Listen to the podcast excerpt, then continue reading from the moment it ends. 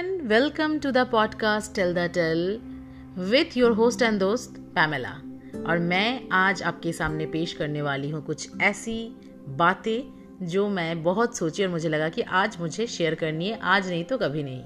वैसे ये कोई स्टोरी नहीं है, ये कोई कहानी नहीं है। ये समथिंग वेरी सेल्फ रियलाइजेशन है, कुछ सेल्फ हेल्प है।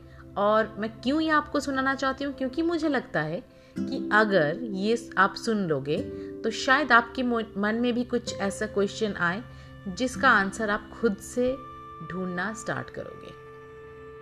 तो let's start this podcast with this topic what is regret to you regret क्या है आपके लिए? वट डज इट मीनिंग कुछ दिन पहले मैंने एक्चुअली uh, बहुत दिन से मेरे मन पे कुछ चल रहा था। कुछ चीज़ एक चीज़ मुझसे खाई जा रही थी। एंड मैंने सोचा कि uh, इसके बारे में दोस्तों से पूछा जाए रैंडम लोगों से पूछा जाए जिस ऑफ़िस में मैं काम करती हूँ कलीग से पूछा जाए। और फिर खुद से सारे सवालों को इकट्ठा करने के बाद खुद से पूछा जाए कि क्या है? क्या मैं इसके साथ सहमत हूँ क्या नहीं हूँ? तो मैं कुछ दोस्तों से पूछा कि रिग्रेट क्या है आपके लिए? आपकी लाइफ में ऐसा क्या चीज़ है जिसके लिए आप अभी भी रिग्रेट करते हो? ऐसा वो ब्रूटल ट्रूथ या फिर कुछ ऐसा सपना टूटा हुआ सपना कुछ तो ऐसी बात होगी हर किसी के लाइफ में जिसके लिए कहीं ना कहीं उनके मन पे एक छोटी सी खिचखिच होती है एक रिग्रेट सी होती है गिल्ट फील सी होती है। तो ये क्या है आपके मन में? तो अलग अलग तरीके का मेरे पास क्वेश्चन का आंसर आई। एक किसी ने बताया कि यार मेरे लिए रिग्रेट ये है कि मैंने एक जगह पे एक प्लॉट खरीदा था और उस प्लॉट को मुझे वेट करना चाहिए था और मैंने उस प्लॉट को बेच दिया कुछ साल बाद। अगर मैं अब तक वेट कर लेता तो शायद मेरा डेढ़ दो करोड़ या पाँच करोड़ ज़्यादा एक्स्ट्रा प्रॉफिट होता। ये मेरा रिग्रेट है। तो मैंने पूछा और कोई रिग्रेट नहीं है। तो उस दोस्त ने कहा, नहीं। किसी एक और दोस्त ने बोला कि, यार, पता है मुझे इंजीनियरिंग पढ़ना था बट मैंने तो इंजीनियरिंग नहीं पढ़ा, मैंने सिंपल साइंस कर लिया। ये मेरा रिग्रेट है। अगर मैं इंजीनियरिंग पढ़ लेता तो आज मैं बाहर यूएस चले जाता। मैंने कहा, ओके। किसी ने बोला कि, यार, मैंने ना अपने फ़र्स्ट बॉयफ्रेंड के साथ ब्रेकअप कर लिया था और मुझे लगता है कि उसके बाद मेरे काफ़ी सारा यू नो रिलेशनशिप हुआ है बट वो सबसे बेस्ट था। तो मेरा लाइफ में ये रिग्रेट है कि मैंने किसी और के लिए उसको छोड़ दिया था, और अभी मुझे लग रहा है कि he was the best that is the regret of my life I said okay फिर किसी ने मुझे पूछा, मैंने पूछा किसी को कि तुम्हारा क्या रिग्रेट है? तो उसने बोला कि मेरा लाइफ में एक रिग्रेट है कि मेरी वाइफ जब प्रेग्नेंट थी एंड ये कोई दोस्त नहीं है मेरा मतलब मैं जानती हूँ नोन पर्सन है। मेरे वाइफ जब प्रेग्नेंट थी तो मैंने किसी और लड़की के साथ रिलेशनशिप में आ गई थी, मेरे ऑफ़िस के कोई कलीग के साथ। तो तीन चार महीने मेरी वाइफ को पता नहीं चला, फिर जब जब पता चला मेरी वाइफ को, मैं ही खुद बता दिया मतलब मेरे मन में वो गिल्ट होना, हो रहा था। तो मेरी वाइफ कुछ नहीं बोली मुझे, सिर्फ़ मुझे बोली कि बच्चे के खातिर मैं आपको माफ़ कर रही हूँ। और वो चीज़ मुझे अब तक खाई जाती है और बहुत रिग्रेट होती है कि मैंने, मुझे ऐसा नहीं करना चाहिए था। ये मेरी लाइफ की एक बहुत बड़ी रिग्रेट है। एंड फिर किसी और ने बोला कि मेरे लाइफ के रिग्रेट ये है कि मैंने इस जॉब को छोड़ के उस जॉब को लिया। किसी का, किसी के लाइफ में ये रिग्रेट था कि वो बाहर क्यों नहीं जा पाए। किसी के लाइफ में अपनी पेरेंट्स को लेके रिग्रेट है कि हाय भगवान, मैं इस फैमिली का अगर पैदा ना होके कोई दूसरे फैमिली में पैदा हो जाता तो मेरे पास ज़्यादा पैसा होता, मेरे पेरेंट्स ज़्यादा अमीर होते और मैं अच्छे जगह से पढ़ लिखते। किसी के पास ये रिग्रेट है कि मुझे दिखने में कुछ खास नहीं है। तो अगर मैं थोड़ा सा अच्छा दिखने होती या फिर मैं अगर बोटक्स वगैरह कराने की मेरे पास पैसा होता तो शायद मैं रिग्रेट नहीं होती। आज मेरे लाइफ में यू नो खुशियाँ ही खुशियाँ होता क्योंकि मैं सुंदर दिखती। और किसी के लाइफ में ये रिग्रेट है कि पैसा नहीं है। मोस्ट ऑफ़ द पीपल के लाइफ में जैसे नाइन्टी परसेंट लोगों के लाइफ में रिग्रेट यही है कि उनके पास पैसा नहीं है। फिर उनके पास कुछ अपॉर्चुनिटीज़ था जो उन्होंने खो दिया। किसी के लाइफ में ये रिग्रेट है कि भाई मैं, मुझे फॉरेन जाना था, मैंने जा नहीं पाई। किसी के लाइफ में ये रिग्रेट है कि एन से शादी करना था, कर नहीं पाई। किसी के लाइफ में ये ये रिग्रेट है कि मेरी दोस्त की बंदी ज़्यादा हॉट है, मैं, मेरी वाली नहीं। रिग्रेट की भी लिस्ट सुन रहे हो? रिग्रेट सुनते सुनते मैं खुद सोच रही कि ओके तो ये सारे रिग्रेट है लोगों के मन में, जिसके लिए वो उनको जब पूछा तो फटाक से बोल दिया। किसी की लाइफ में ये रिग्रेट है, जैसे ब्लॉगर्स को मैंने पूछी कुछ तो कहते हैं, अरे, आजकल के जनरेशन तो इच्छा, इतने अच्छे से लिखते हैं जॉब करते इंस्टाग्राम में रील बनाते हम नहीं कर पाते हैं। हमारे लाइफ में हमने सिर्फ़ एडिटोरियल का काम किया। और वो रिग्रेट कहीं ना कहीं जेलसी में कन्वर्ट हो गया है। तो कहीं ना कहीं उन लोगों की बातों से वो झलकता है, जब you know they start they actually they compete with the young generation and all मैंने बहुत सोची तो मुझे उसके बाद मुझे लगा जो मेरी खिचखिचाहट है, जो मेरी मन में एक गिल्ट फील है, जो रिग्रेट है that is even not related to the material money और करियर एजुकेशन और यू नो रिलेशनशिप को लेके। समहाउ मुझे लग मतलब लगा, लगता था कि शायद कहीं ना कहीं से कोई ना कोई तो मुझे थोड़ा करेक्ट आंसर दे ही देगा कि रिग्रेट का क्या मतलब होता है। और आप बिलीव नहीं करोगे, मैंने इसके बाद इतनी सोची इतने दिन तक सोची कि वो जो खिचखिचाहट है वो क्या है और वो कैसे मैं दूर करूँ? तब मुझे रियलाइज़ हुआ कि दैट इज़ माई रिग्रेट जो मैं कभी भी सुधार नहीं सकती और उस रिग्रेट के आ, मैं कभी ठीक नहीं कर सकती। वो चले गया है वो टाइम चले गया है। तो आज मुझे लगा कि मैं आप लोगों से शेयर करूँ कि मेरे लाइफ में भी एक रिग्रेट है गिल्ट फील है जो अभी भी मुझे कहीं ना कहीं खाती है चुपती है। और चाह के भी मैं इतना देर हो चुका है ना कि मैं उसको सुधार नहीं सकती। It is not about job career it is not about ugliness it is not about settlement because देखो, हम इंसान हैं और हमारी ब्रेन ब्रेन जो डेवलप होते हैं ना, कहते हैं कि हंड्रेड परसेंट में सिर्फ़ हम टू टू या थ्री परसेंट ही ब्रेन को काम में लगा सक, लगाते हैं आज के के टाइम पे बिकॉज़ हम इतनी फालतू की चीज़ों में बिज़ी रहते हैं। तो आप तो कभी भी अपनी करियर को चेंज कर सकते हो, अपनी लाइफ में सुधार ला सकते हो। You can do anything and everything if you are if you want to perfect then you can like you know start walking start working out start running jogging job ठीक नहीं है तो दूसरा जॉब चेंज कर लो। सब कुछ का solution हो सकता है। एक डोर हमेशा ओपन रहता है सब कुछ के लिए, लेकिन कुछ कुछ रिग्रेट ऐसे होते हैं जो लाइफ टाइम के लिए होते हैं, जिसको आप चाह के भी सुधार नहीं पाते हो क्योंकि टाइम चले जाता है। तो आज मैं आप लोगों से शेयर करना चाहती हूँ कि मेरे लाइफ में लाइफ की सबसे बिगेस्ट रिग्रेट क्या है। तो बात यह है कि मैं अपनी घर में सबसे बड़ी बेटी ही, बेटी हूँ और मेरी मम्मी के साइड में ना मेरी मॉम सबसे बड़ी बेटी है। तो उनकी पहला बेटी हूँ मैं। और मैं अपने घर में सबसे बड़ी बेटी हूँ। तो मेरी मॉम मुझे आ, मेरी मॉम बचपन से मैं अपनी नानी के घर में मतलब पली बड़ी हुई हूँ। मेरी नानी मेरे लिए मेरी मॉम की तरह थी। मतलब यू नो बचपन से लेके मेरी नानी ने मुझे खिलाना पिलाना मुझे मेरे बीमारी में मेरा तबीयत ख़राब जब होती थी सब, सब हर टाइम मतलब एवरी टाइम नानी के पास ही रहती थी मैं ट्वेंटी फोर इंटू सेवन मतलब मैं मॉम से ज़्यादा मेरे लिए नानी होती थी। मतलब मॉम के पास चले जाऊँ मुझे और लेकिन या, याद आए ना आए कोई फ़र्क नहीं पड़ता। लेकिन नानी के पास नहीं जाऊँ तो मेरा एकदम मतलब दिल ख़राब हो जाता। तो इस तरह का रिलेशनशिप था मेरी साथ मेरे साथ मेरी नानी की। जब मैं स्कूल में पढ़ती थी बचपन में, मेरी सारे नखरा उठाना, मेरी बीमारियों को यू नो मेरी बीमारियों को वो करना मतलब जैसे एक मम्मी की तरह यू नो ऐसे ऐसे मतलब सर पे हाथ देना, आपके उल्टियाँ हो रहे तो उल्टियाँ साफ़ करना, सब कुछ मेरी नानी ने किया और मैंने क्या तंग नहीं की। मैं सबसे बदमाश बच्ची थी तो मेरी नानी हर जगह पे उन्हें मुझे प्रोटेक्ट करना। अब जब मुझे पैसा चाहिए था कि पैसा दे दो, पैसा देना, बस चॉकलेट चाहिए कॉप पेन चाहिए बुक चाहिए, सब सब मेरी नानी के पास। मतलब मम्मी पापा से ज़्यादा था मैं नानी से मांगती थी, ये सब चीज़ें। तो इतनी ज़्यादा प्यार थी नानी के, और मैं नानी के पास ही रहती थी बेसिकली नानी के तरह मुझे कोई नहीं समझते थे। बचपन में मुझे याद है जब, झगड़ा होती थी मम्मी पापा के साथ तो मैं नानी को जाके बोलती थी, सो के उनके पास यू नो रो रो के। वो मुझे ऐसे संवारते थे कि कुछ नहीं होता बेटा, ये, वो। तो मैं कभी अपनी लाइफ बचपन में बिना नानी की सोच ही नहीं पाती थी। मतलब she was my best friend मतलब जैसे दोस्तों के साथ झगड़ा हो गया, मेरा पहला क्रश सब नानी को बताती थी मैं कि ये लड़का मुझे पसंद है। और नानी सुनती थी, हंसती थी, ऐसे करके ना, बोलती थी कि जब तेरी शादी होगी, तब यू नो तेरा दूल्हा तो सबसे पहले मेरा फ़र्स्ट बॉयफ्रेंड बनेगा। मेरा मेरा सबसे पहले मेरे साथ शादी मैं उनके साथ बनाऊँगी। और उसके बाद वो तेरा ऐसे पति होगा। और मैं अपनी वाइल्डेस्ट से wildest where to where to dream में नानी को बताती थी। जैसे मुझे बचपन में स्पाइडरमैन पसंद था, मैं नानी को बता दिया नानी स्पाइडरमैन मुझे बहुत पसंद है। नानी कहा हाँ अपनी आँखें खुला रखो। अब उनको पता है कि बच्ची बोले बस बच्ची भी नहीं यार सेवन एट में पढ़ती थी मैं तब। और उनको पता है कि ऐसे ही मतलब यू नो ड्रीम को कैसे अलाइव किया जाता है। तो उन्होंने बोला हाँ होता है। और जो आज मैं सपनी देखती हूँ, सपना देखती हूँ ना, जो आज मैं एक ओल्ड स्कूल लव में बिलीव करती हूँ, शायद कहीं ना कहीं उसके पीछे मेरी नानी का बहुत बड़ी हाथ है। मतलब उनके, वो जिस तरह से मुझे यू नो गाइड करते थे she was my guiding star मतलब जिस तरह से वो मुझे हर चीज़ में मेरी बातों को बिलीव करते थे तो मुझे लगता था कि मैं दुनिया में कुछ भी कर सकती हूँ। I am very powerful you know वैसे मैंने आपको पहले भी बताई थी कि हमारी फैमिली बहुत ज़्यादा रिच नहीं था। हम बहुत ही ठीक ठाक पापा कमा लेते थे और उससे हमें सर्वाइव करना होता था। तो इतना ज़्यादा कभी भी मांगू और फट से आ जाएगा ऐसा कभी भी नहीं था। कुछ भी नहीं था ऐसा लाइफ में। मतलब बहुत ही यू नो मीडियोकर फैमिली थी वहाँ से।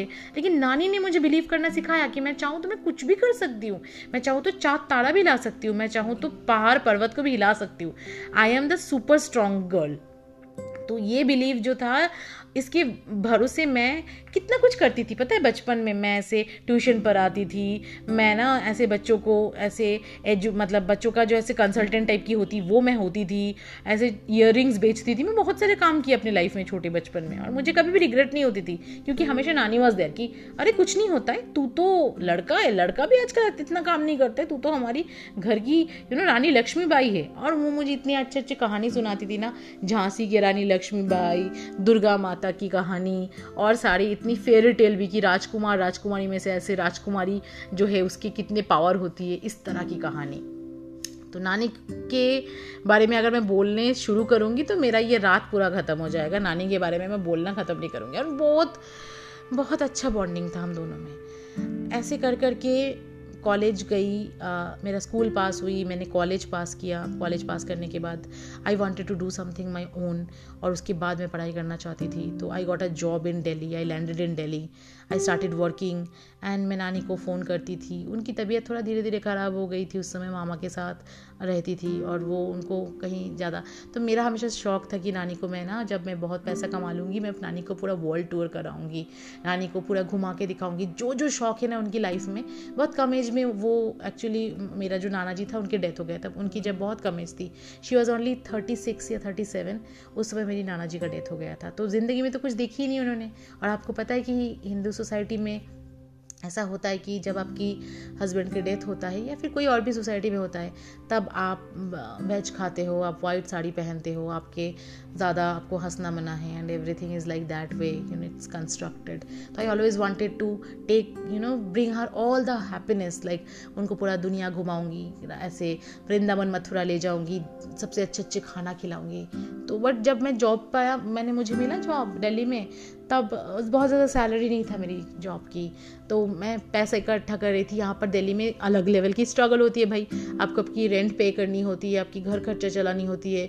मैं घर में पैसा भेजती थी अभी भी भेजती हूँ। मम्मी पापा को नानी को अलग से छोटा छोटा छोटा छोटा शौक ऐसे बहुत ज़्यादा भी नहीं था। एंड um, उस समय नानी थी हमेशा मेरे साथ में। एंड देन मेरा एक बॉयफ्रेंड हुआ उस उसके साथ मेरे ब्रेकअप हो गई थी। फ़र्स्ट बॉयफ्रेंड था मेरा लॉन्ग डिस्टेंस बॉयफ्रेंड ब्रेकअप हो गई थी। उसका कहानी मैं कभी और दिन बताऊँगी आप लोगों को अगर सुनने में इंटरेस्टेड हो तो। एंड um, बहुत दुख हुई थी। एक साल लगी थी मुझे उभरने में। नानी वॉज़ देयर ऑलवेज जब मैं उनको फ़ोन करती थी। वो मुझे हमेशा हौसला देते थे हिम्मत देते थे कि ऐसा कुछ नहीं होता। है हर किसी के लाइफ में ऐसे होते हैं। जब आप प्यार को समझोगे ही नहीं तब प्यार को जानोगे कैसे? लाइफ में अगर ब्रेकअप ही नहीं हुआ तो प्यार के कैसे मतलब समझोगे? ऐसे ऐसे बातें वो बताती थी। ऐसे कर कर के नानी की तबीयत बहुत ख़राब होती जाती गई। और लेकिन उन्होंने कभी बोला ही नहीं कभी नहीं। जब भी फ़ोन करती थी हल्का सा बस आज थोड़ा तबीयत ख़राब है। और मेरी नानी कभी नहीं बोलती कि आज थोड़ा तबीयत ख़राब है। जब मैं फ़ोन किया एक दिन तो कह रहे, हल्का सा तबीयत ख़राब है, बस ऐसे चावल और दाल बना के रख दिया। मैंने कहा, क्या हो गया? मैं बहुत परेशान हो गई थी। लेकिन पता है आपको, इतनी पैसा नहीं था कि मैं फ्लाई करके तुरंत चले जाऊँ। मैंने बोला, बता दो, अगर छुट्टी लेना है, छुट्टी लेके ट्रेन बुक करके आ जाऊँगी। ऐशा ने कि, नहीं रे पागल, कुछ नहीं होता एज हो रहा है हल्का हल्का सा चीज़ें हो जाएगा। तबीयत तो ठीक ऐसे चलता रहता है। And I believed all those things and 2017 में आई स्टिल रिमेंबर 2017 क्यों बोल रही हूँ मैं आपको बताऊँगी। I went to I went to Chandrashila Tungnath दिसंबर के महीना था और बहुत बर्फ़ गिर रहा था। उस समय मैं ग्रुप ट्रिप में चंद्रना चंद्रशिला तुंगनाथ गई थी मैं। 2023 के ट्वेंटी थर्ड दिसंबर था, मुझे आज भी याद है डेट 2017 की सॉरी 2017 की ट्वेंटी थर्ड दिसंबर था। हमने पूरा टुंगनाथ करके हमने चोपता में हमारी टेंट था और बहुत बर्फ़ गिरा था। एंड सब ऐसे ना वो बॉन फायर करके उसके सामने बैठ के सब गाना वाना गा रहे थे, हंस रहे थे, ऐसे करके। मुझे कुछ अच्छा नहीं लगा था पता नहीं क्यों मुझे कुछ भी अच्छा नहीं लग रहा था। It was so bad day for me ऐसे लग रहा था कि रो दू रो, रोना आ रहा है। एंड वोडाफोन था उस समय मेरा कनेक्शन वोडाफोन का कनेक्शन नहीं लग रहा था. मैं I try to call mom कि मेरा मन ख़राब लग रहा है. जब लगता है, अभी भी मैं मॉम को कॉल करती हूँ. नानी को मॉम को मैं कॉल करती थी उस समय भी. तो मैंने मॉम को कॉल करने की कोशिश किया. फ़ोन का कनेक्शन नहीं लगा. फिर मैंने नानी को कॉल करने की कोशिश किया. फिर भी फ़ोन का कनेक्शन नहीं लगा. ऐसे मैं ट्राई किए जा रही हूँ. पता नहीं, मेरा मन बहुत बेचैन बेचैन था. बहुत ज़्यादा बेचैन था. फिर फाइनली थोड़ा सा इधर उधर चलने के बाद कनेक्शन लगा. तो मॉम पिक द कॉल तो मैंने कहा मॉम सब ठीक है? मेरा ना आज मन बहुत ख़राब है और मैं बहुत रो रही हूँ मतलब रोने वाला फील आ रही है।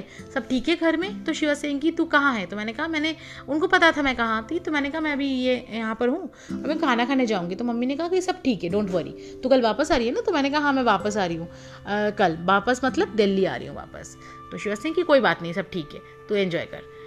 ऐसे फिर फ़ोन कट गया। बट मेरा मन नहीं, मान नहीं रहा था। आपको पता है?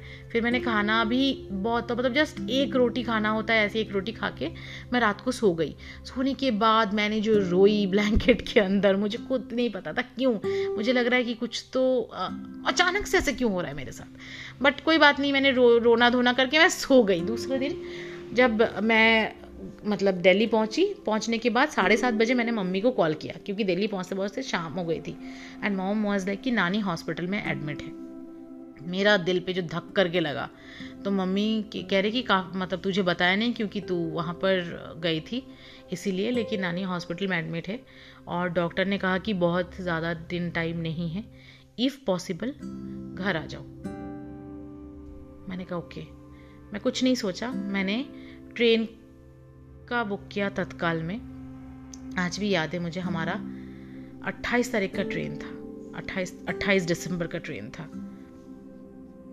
ट्रेन में बैठी हमने और वो ट्रेन ढाई दिन लेट मैं राजधानी की बात कर रही हूँ। शियालदा राजधानी ढाई दिन late because of this fog and all मैं और मेरी सिस्टर दोनों आ रहे थे और हम दोनों एकदम छटपटा रहे थे ट्रेन के अंदर कि कब पहुँचाएगा कब पहुँचाएगा। ढाई दिन लेट करके हमने पहुँचे फ़र्स्ट हमने पहुँचे अट्ठाईस हाँ थर्टी फ़र्स्ट की नाइट तक पहुँचे हम लोग, थर्टी फ़र्स्ट के नाइट तक। पहुँच के घर जब पहुँचे वी वर सो डिवास्टेटेड और नानी हॉस्पिटल में एडमिट थी। मुझे लगा कि मुझे अभी जाना है उनको देखने तो मम्मी का अभी कोई नहीं जा सकते, कल जाना। फ़र्स्ट जनवरी हॉस्पिटल में नानी को देखने गई, और आपको मैं बता नहीं सकती, मैंने इतनी रोई थी उस समय। बट ठीक है इट्स अ फ़ेज़ मतलब ये कहानी का ये बात नहीं है कि ऑब्वियसली हर किसी के लाइफ में ऐसे होते हैं। दिस इज़ अ फ़ेज़ तो हमने वहाँ पर तीन चार दिन रहे वहाँ पर उनकी ऑपरेशन हुई। डॉक्टर ने कहा कि काफ़ी एज हो चुका है बहुत दिन उन्होंने मतलब ऐसे हाइड करके रखे थे अपनी पेन किसी को बताते नहीं है। तो, तो ये थोड़ा सा बढ़ गया है। मल्टी ऑर्गन फेलियर तो we took the responsibility and operation हुआ ऑपरेट हुआ। ऑपरेट होने के बाद नानी घर आ गई। नानी को घर आ गया लेकिन she was completely on bed return मतलब बेड रेस्ट में। कि डॉक्टर ने कहा कि आपको इनके लिए नर्स रखना पड़ेगा, इनका, क्योंकि it's it it's it was a macro surgery तो काफ़ी जगह पे उनकी है और उनको बहुत अच्छे से टेक केयर करना पड़ेगा।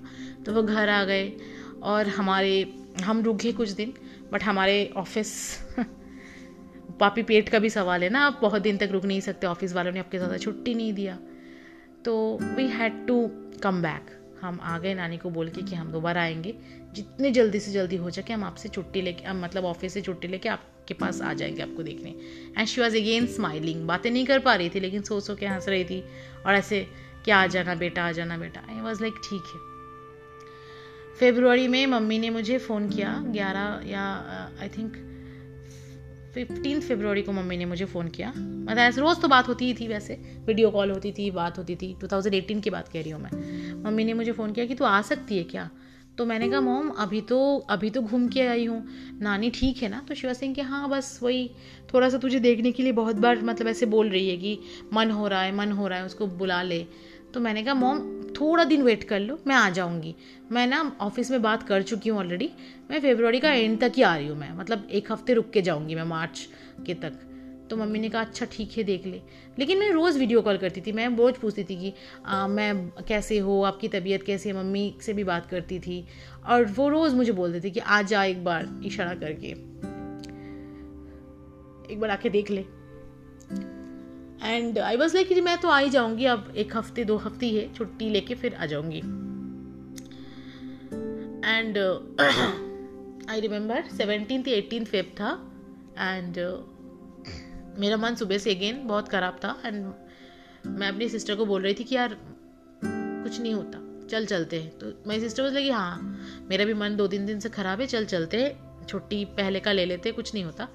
तो हम प्लान कर रहे थे कि हम तत्काल में ट्रेन में टिकट कराएँगे क्योंकि फ़्लाइट टिकट वन वे का दिखा रहा था साढ़े ग्यारह बारह हज़ार रुपये और फ्रेंकली स्पीकिंग उस समय नहीं था बहुत खर्चा हो गया था hospital medical bill and all तो हमने सोचा तत्काल में टिकट करा के चलते हैं। एंड सेवनटीन या एटीन फेब्रवरी की बात है। फ़ोन सामने रखा हुआ था मैं थोड़ी देर पहले ही इस बंदे से बात किया। Uh, और मैंने उनको बोला कि uh, जो ट्रेन वाले हैं कि मेरा तत्काल में चाहिए। कह रहा ठीक है। ऐसे फ़ोन रखा, फ़ोन और मेरा मन बोल रहा है कि नहीं, मत उठा। There is something bad news for you trust me it triggered me that way मैंने फ़ोन उठाई and my mom was saying that the word फिर मैंने मम्मी को पूछा कि क्या मैं आ जाऊँ? तो उन्होंने कहा कि, अब अगर आना चाहती है तो आ जा, लेकिन तू फिर आएगी तो दो दिन लग जाएगा ट्रेन में, तब तक तो नहीं रख सकते तो। एंड फिर पापा ने, पापा से ही बात हुई, पापा कह रहे कि कोई बात नहीं बेटा, अभी हम सब इधर है तो सब है मतलब। और मैं नहीं गई बिकॉज़ मैं वो सामना नहीं कर सकती थी। मैं गई थी, मैं बाद में गई थी, लेकिन तब नहीं गई उस समय। I did not want to see her in that way मेरी रिग्रेट ये है कि अगर मैं चले जाती, दो दिन पहले अगर मैं फ़र्स्ट वीक ऑफ़ फेब्रुवरी में चले जाती तो शायद आज तक मैं अपने आप को इतना अपराधी नहीं पाती, इतना गिल्ट नहीं होती मेरी अंदर। पता है death is the eternal truth and हम सब जानते हैं।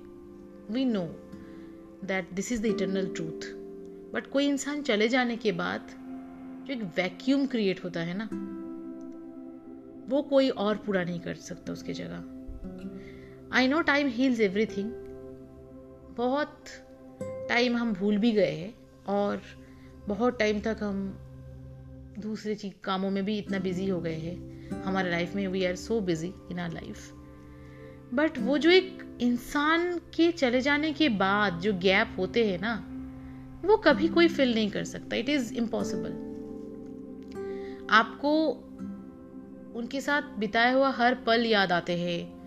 आपको उनके साथ झगड़ा किया हुआ हर पल याद आता है। तब आपको लगता है कि शेट मैंने झगड़ा क्यों किया यार? अगर आज वो चले गए हैं और मैं अकेली रह रही हूँ, मुझे झगड़ा करना ही नहीं चाहिए था यार इनके साथ। मैंने क्यों किया? छोटी छोटी चीज़ जो शायद हम नादानी में कर लेते थे, हम शायद कैसे तरीके से भी कर लेते थे ना, वो सब कुछ याद आ जाते कि क्यों किया? शिट! हमें नहीं करना चाहिए था झगड़ा। अभी कोई नहीं है जिनको हम मना पाएँगे, जिन जो रूट गए तो जिनको हम बोल पाएँगे कि सॉरी। सॉरी सुनने वाला भी कोई नहीं है और दिलासा देने वाला भी कोई नहीं है। तो आप सभी से सिर्फ़ एक ही रिक्वेस्ट है मेरी कि कभी सोचो, अपने अंदर भी सोचो कि क्या गिल्ट है। क्या रिग्रेट है? It is it can not be money it can not be materialistic thing trust me ये कोई रिलेशनशिप ही हो सकता है, ये कोई ऐसा आपकी क्लोज्ड वन भी हो सकता है।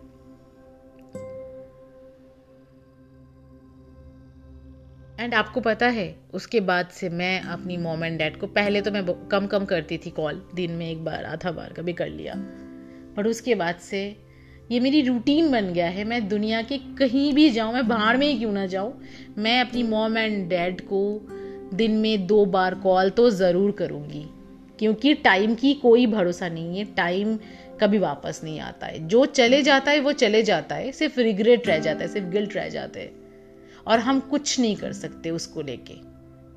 वी आर सो हेल्पलेस और वो चीज़ मैं कभी नहीं चाहती हूँ। तभी तो मैं आजकल, मैं, अगर मुझे कोई चीज़ बहुत पीस ऑफ़ करते हैं ना तो मैं उससे हट जाती हूँ बट मैं उस बंदे को या बंदी को ऐसे कुछ बोलती नहीं हूँ कि हिट ऑफ़ द मोमेंट ताकि मुझे बाद में रिग्रेट हो कि शिट मुझे ये बात बोलना नहीं चाहिए था। आई थिंक हमारे लाइफ में, सबके लाइफ में कुछ ना कुछ होता है, जिससे हमें बहुत कुछ सीखने को मिलता है, कुछ लेसन होते हैं। और मेरे लाइफ में मेरी ये रिग्रेट ये छोटी सी गिल्ट ने मुझे एक और भी बेहतर इंसान बना दिया है। मैं पहले भी बेहतर थी, ऐसा नहीं कि मैं बहुत ही एकदम कुछ और ही थी बट अब मुझे लगता है मैं बहुत माइंडफुल हो गई हूँ। अब मैं बहुत सोच समझ के लोगों को कुछ बोलती हूँ। और अवॉइड करती हूँ चीज़ों को। सबसे बड़ी बात है कि मैं अपनी जितनी भी क्लोज्ड वन है, चाहे वो बेशक मेरा दोस्त हो, चाहे बेशक मेरा वो पड़ोसी हो, चाहे बेशक मेरा ऑफ़िस का पियोनी क्यों ना हो, मैं सबसे कोशिश करती हूँ कि बात करूँ और ऐसे बात ना करूँ ताकि उनको बहुत रिग्रेट हो और मुझे बहुत रिग्रेट हो बाद में।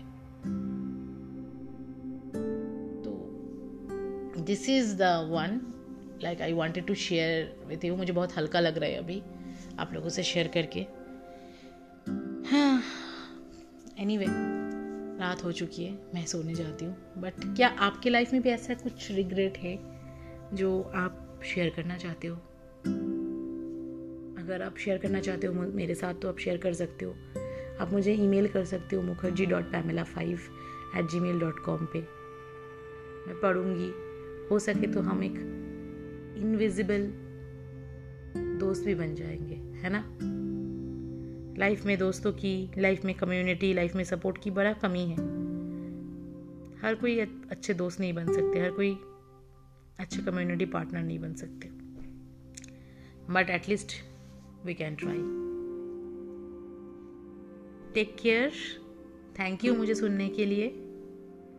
एंड बहुत अच्छे से रहना stay safe and take care next episode में जल्दी मिलेंगे। Bye bye.